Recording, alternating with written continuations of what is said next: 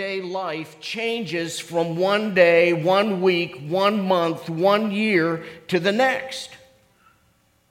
And we may not necessarily even be able to put our finger on a day or a month or even a year when the change took place, but all of the sudden, we can look back over our life and say, you know what? I don't know how God did it, but He changed me.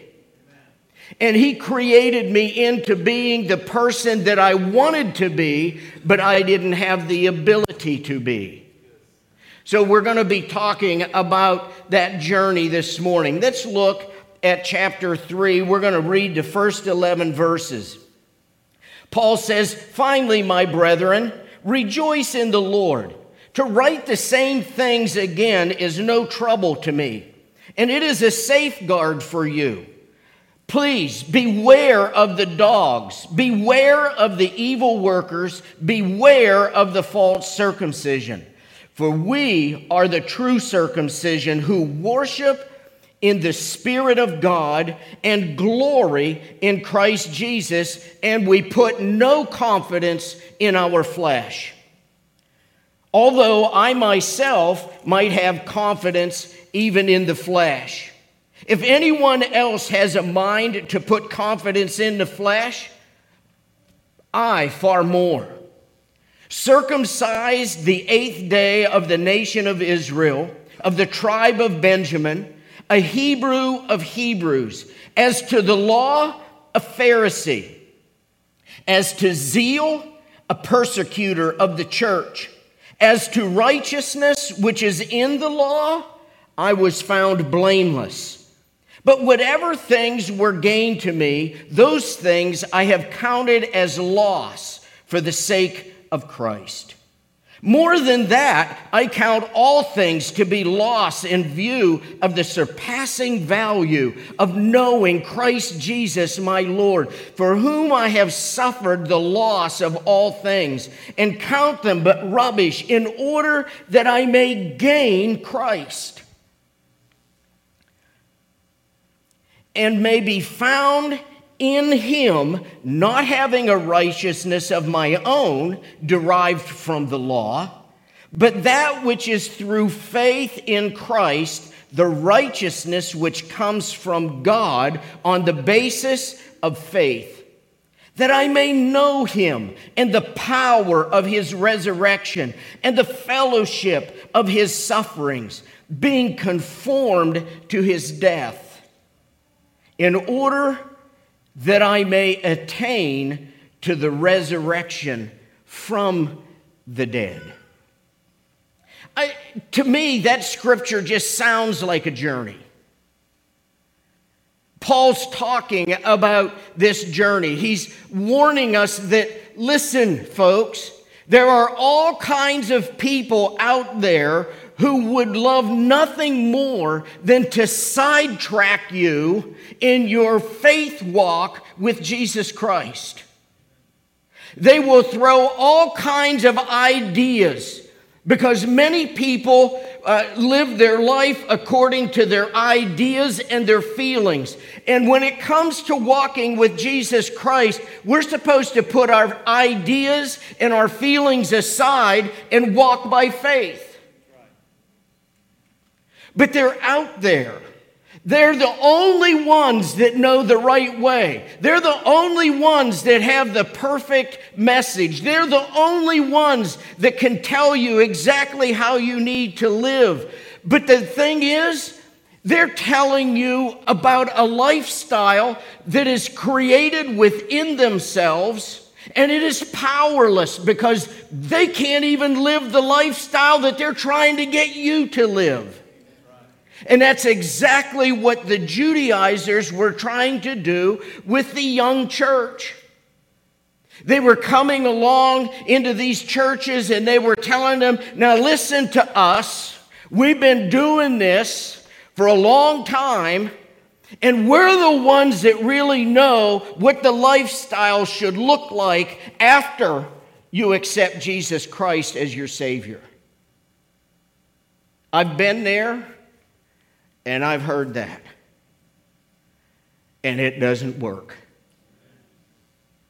I lived a lot of years of my life stumbling and fumbling and not able to do what I wanted to do because I was trapped into thinking that Jesus saved me by faith.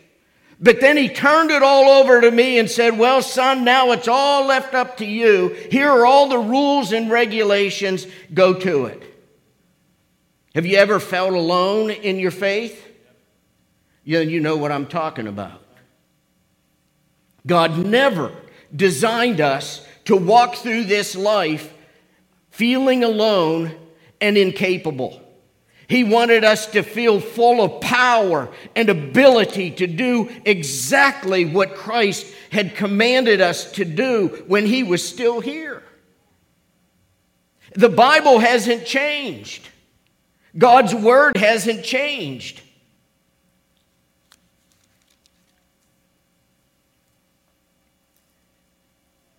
I uh, found it pretty interesting that Paul, like Jesus, didn't have a lot of real flattering terminologies for people who are out there spreading false doctrine. He called them dogs.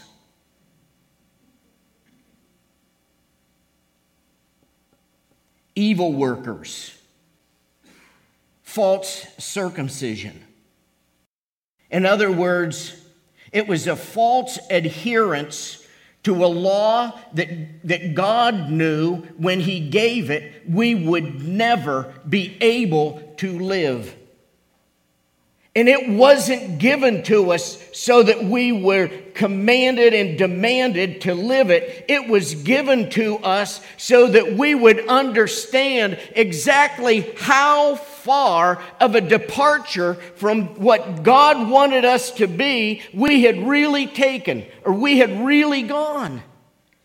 It was a school teacher for us, it was a tutor, the Bible calls it, so that we could see that we were lost and we needed someone to rescue us from that lostness and bring us in to a place of power and rest and strength.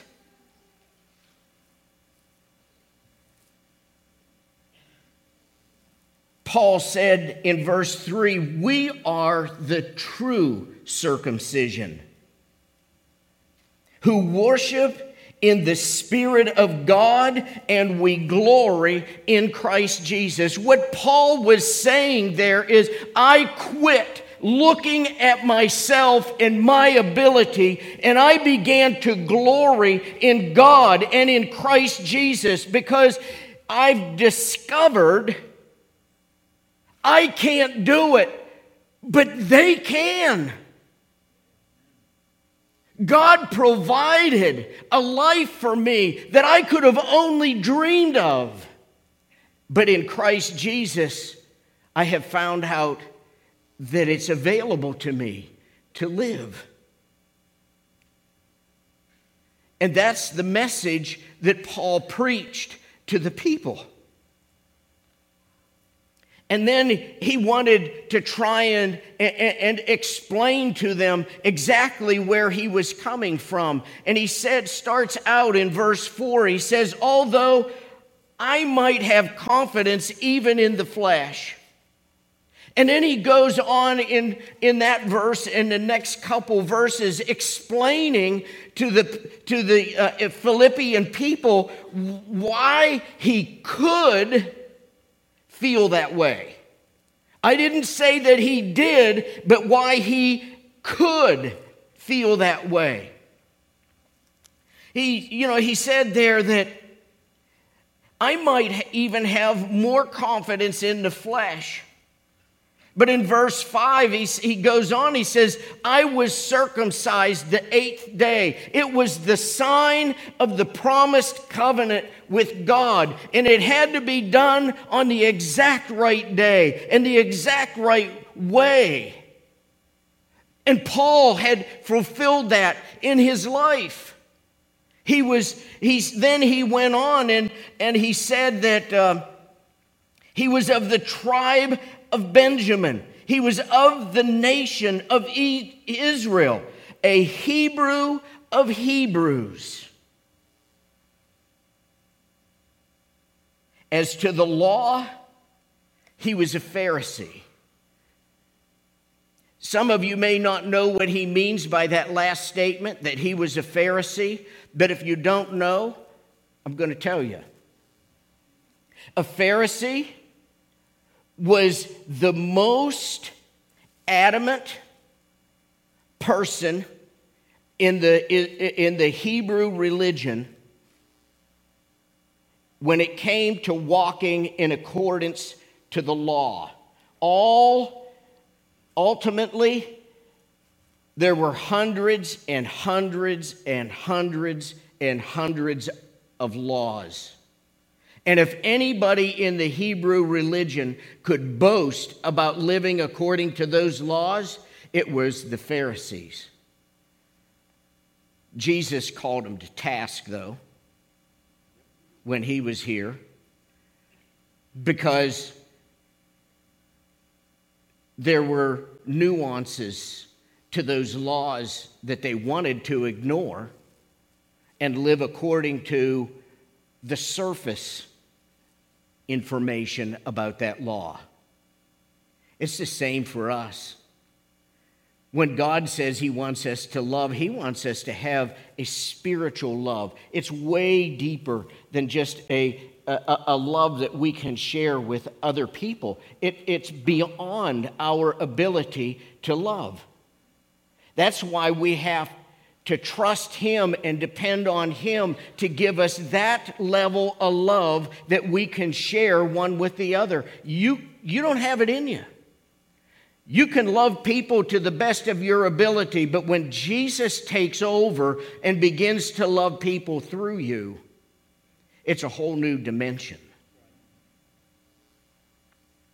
So, you know, Paul's going down the list of why he should ha- be able to have confidence in himself. He said, As to zeal, I was a persecutor of the church. As to righteousness, which is in the law, in other words, when it come to living according to the adherence to the law, I was found what? Blameless.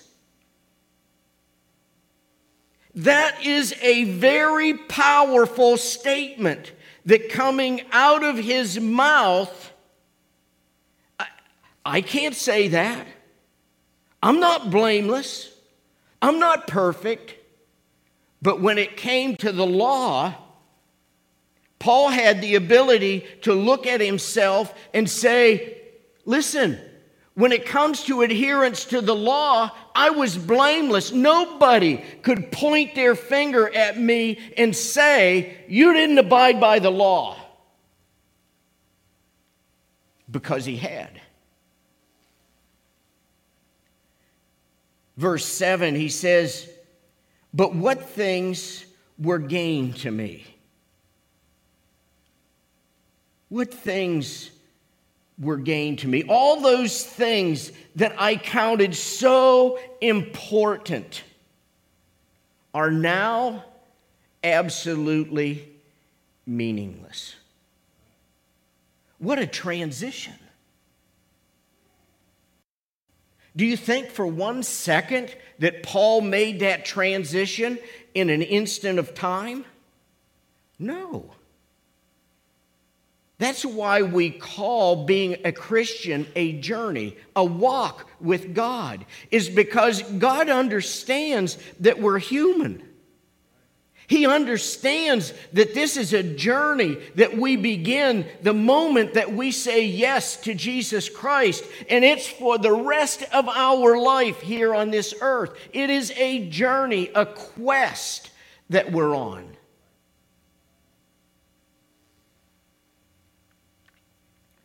Paul had to take that journey. If you go back and read the book of Galatians, starting in chapter 3, you'll see his, his journey there, a part, great part of it. He spent 17, 17 years of his life getting prepared to be the leader that he was. 17 years. You, you uh, college students that invested four or six years into your uh, uh, uh education, that pales. But Paul went on that journey. That's why he has the authority to be able to speak to us about the journey and how important it is and what will transpire in us as we move forward. He goes on in verse 8 and he says, More than that, I count all things to be loss in view of the surpassing value of knowing Christ Jesus, my Lord.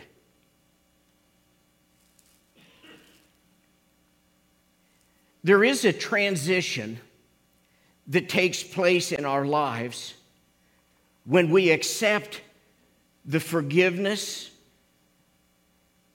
and the redemption work that Jesus Christ performed on our behalf. Almost instantly, we begin in small steps to value less and less and less all of those things that held such tremendous esteem in our lives. Now, I'm not talking about your homes, I'm not talking about your cars and your motorcycles or anything else. I especially won't pick on motorcycles. But that's not really where I'm going. Those things need to, to hold the place where, uh, you know, they don't have uh, uh unreasonable uh, value to us. But what I'm talking about is the internal things. Like, I'm the most important person in this room. And what I have to say is more important than anything that you could have to say.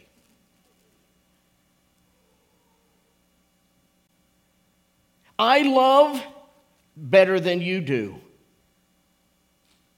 And that's why people are drawn to me. We could simplify it and just call it pride because that's what it is. But you see, Paul counted his importance as a Pharisee to be of great loss to him. I mean, he was, he was glad that it was a loss. He counted it as loss because it just wasn't important to him anymore. He understood the constant battle that takes place when we try to do everything in our own strength instead of just allowing God to work on the inside of us and do what only He can do and what He does best. And so, day by day, by day, by day, all of these things begin to fall off in our lives. God empowers us to be able to live according to His desires and His purposes for this life. Do you know what our purpose is? What God's desire is for you? Is that you would know Jesus Christ and that you would share that with other people. I'm not telling you that you have to go out and get, people born again because I'm tell, I'll tell you a secret. You can't do it. You can't save one single person on the face of this earth. Only God can save us from a life of death. What God asks us to do is to go out and just share with people what He's done here. Talk about Him. With our actions, we love with the love of Christ, and that speaks more loudly than anything that you could ever say. But we get so trapped in our offense that we become speechless.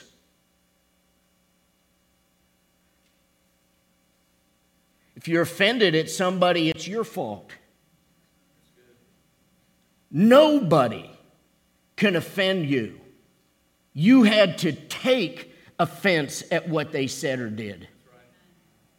Let it go. Because you are the only one that is being hurt by offense. That person that you're offended at, they don't care. Probably they don't even know that you're offended. So you're only hurting yourself. But you see, it's seeking after God and it's finding Jesus Christ and turning all of those things over to Him that empowers us to let that offense go. Because the devil wants you to hold on to that little puppy. He wants you to carry that little puppy right here up on your shoulder so that it can be licking your face and loving on you. And all of the time, in the tail that that little puppy lovingly has and seems to be wagging, he's got a little dagger that's just jabbing you in the heart every time you think about it and allow it to have a, uh, take authority in your life. Let it go. But it was in the view of the surpassing knowledge, the value of his knowledge of Christ Jesus, his Lord. He said, My Lord. Do you know what Lord means? When you say, when you call Jesus Christ your Lord, really what you're saying is, He's my controller. Look it up. The Lord of Commons in Great Britain, they control this great big area of place. They're controlling the people that live there and everything that's happening within their realm of authority. So when you call Jesus your Lord, is he really your Lord? Or is it just a word that flows off of the end of your tongue because it's written in the Bible and it's, I'm supposed to say it? I find that most people don't even use the term. They'll talk about Jesus being their Savior, but when it comes to being Lord, they want to maintain their own lordship control their lives theirself. But Paul's saying, He's my Lord. He controls everything about me and my life. For whom I have suffered the loss of all things and counted them but rubbish in order that I may gain Christ do you know what happens on the inside of you when you begin to let go of and allow God to control every aspect of your life? The love of things, the love of power, the love of your own authority, the love of your own selfishness, the love of your own pride, all of those things begin to be cut away by the power of the Holy Spirit in your life. And one day you realize that God has truly made a difference in my life on this journey. Paul experienced it just like we experience it.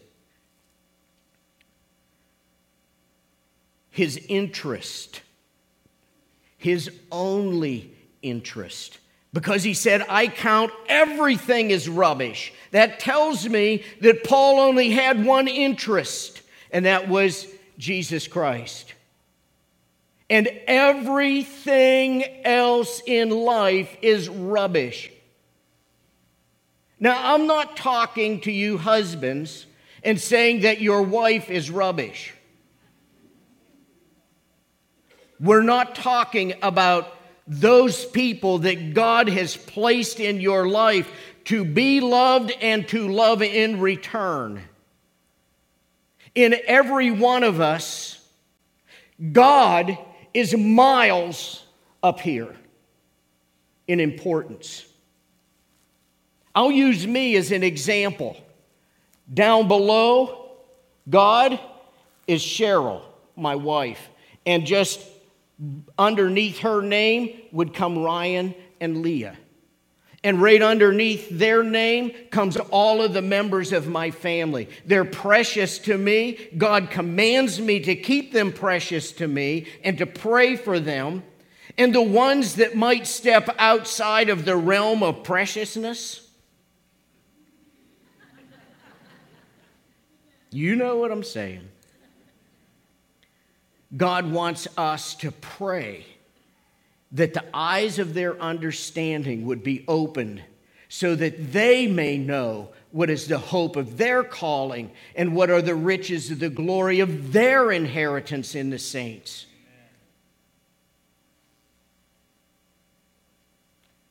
But everything else outside of this love realm that God has created us to live in, it's, it, it's just not really that important. It's Jesus Christ and knowing Him. Because Paul said in verse 9 that I may be found in Him, not having a righteousness of my own. Didn't go very good for me. I can't speak for you. Obviously, didn't go very good for Paul either. that was derived from the law, but that which is through faith in Christ, the righteousness which comes from God on the basis of faith. I'll tell you, faith is easy. We make it hard because it just seems like humans being humans want to make things difficult. And usually, what we do is we make things difficult not on everybody else, but on us, ourselves. I, I remember this scripture. I, I didn't look it up, but where Jesus said, My yoke is what? easy and my burden is light. So, who's making this life in Christ hard? Is it God? No, it's us. He just wants us to rest in Him and live in Him. And that's what Paul's talking about. He, he wants to know Him and the power of His resurrection and the fellowship of his sufferings, being conformed to his death. Paul wanted to know the peaceful presence in his heart, this quiet confidence that Jesus Christ is in me and I am in him. It brings peace. It brings confidence on the inside of us that we are Him. It creates on the inside of us an awesome reverential fear, a love and respect for Jesus Christ that I want to live and I want to know it even more every day of my life. He says the power of his presence God wants us to come to know or to understand that it's His power or His grace, His ability to do in you what you can't do for yourself. It's there. All we need to do is tap into that power that grace that God's deposited on the inside of us. And we can begin to live with an ability to walk uh, uh, out this life knowing Jesus Christ and being the witness that He called us to be. so that we can know this resurrection power that enables us. Jesus didn't die on the cross just so that he could give you new life. That was most important. But he died there to give you the ability to do everything that he's asked you to do. That's just as important to us as our redemption so that we can get lost in Him and not in us and our ability. Paul said to have fellowship with his sufferings. In other words, when society ridicules us, persecutes us, even kills us, or tries to outlaw our faith, in other words, tries to outlaw our ability and our right to speak about our faith. But it gives permission and grants great encouragement to other faiths to be free and be able to speak their piece. But you Christians, you're too self centered. You're too, uh, you're, you're too rigid on what you believe. You expect people to, to adhere to God's word. Just talking for me, I've seen enough of some of the other religious writings to say that adhering to God's word is far less egregious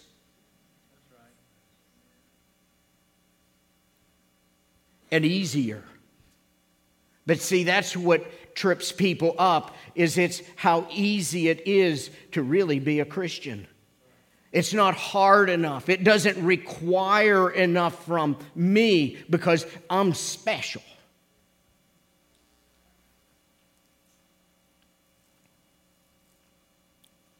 But the power of Christ rises up in us, and we see it in the Middle East a good bit where Christians are being condemned to death and they refuse because there's this power that rises up on the inside of them, and they don't even consider their physical lives to be important anymore.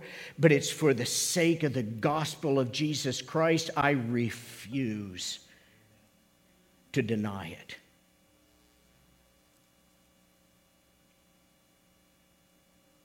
And in that way, we can become conformed to his death.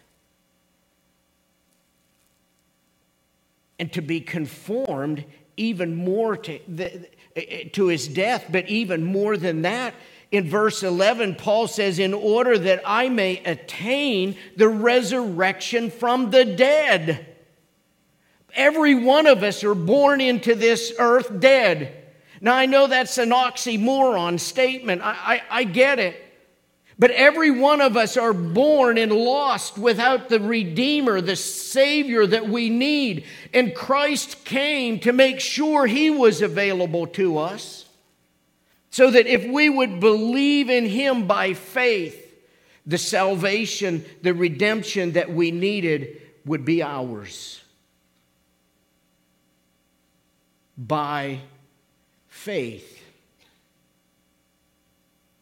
in what Jesus Christ has done for us. This quest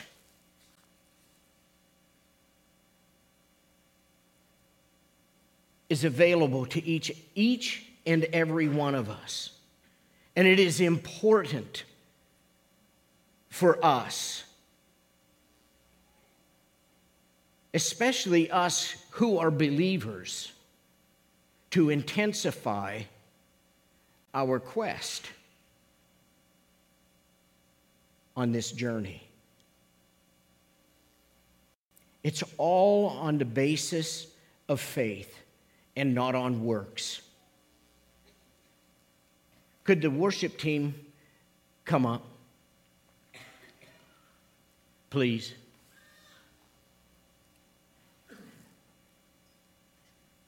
Life in Christ Jesus is a journey or a quest that every one of us are presented with.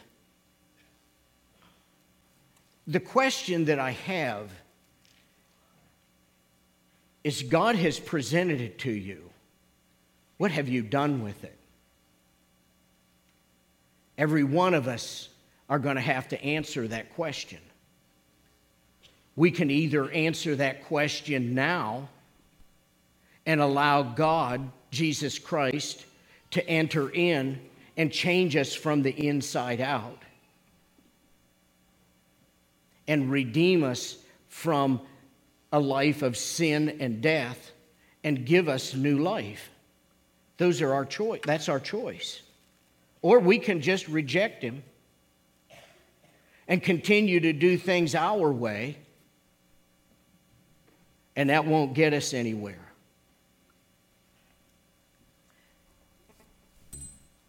To everyone sitting here this morning and everyone who is watching online, if this journey is one that you've put off so far, if it's a journey, but if it's a journey that's worth making, and believe me, it is a journey worth in, in, endeavoring on. I want to invite you to join us. So, with all of our eyes closed, our heads bowed, don't be looking around. Other people's lives are not important to you. But if you're here this morning and you know that you need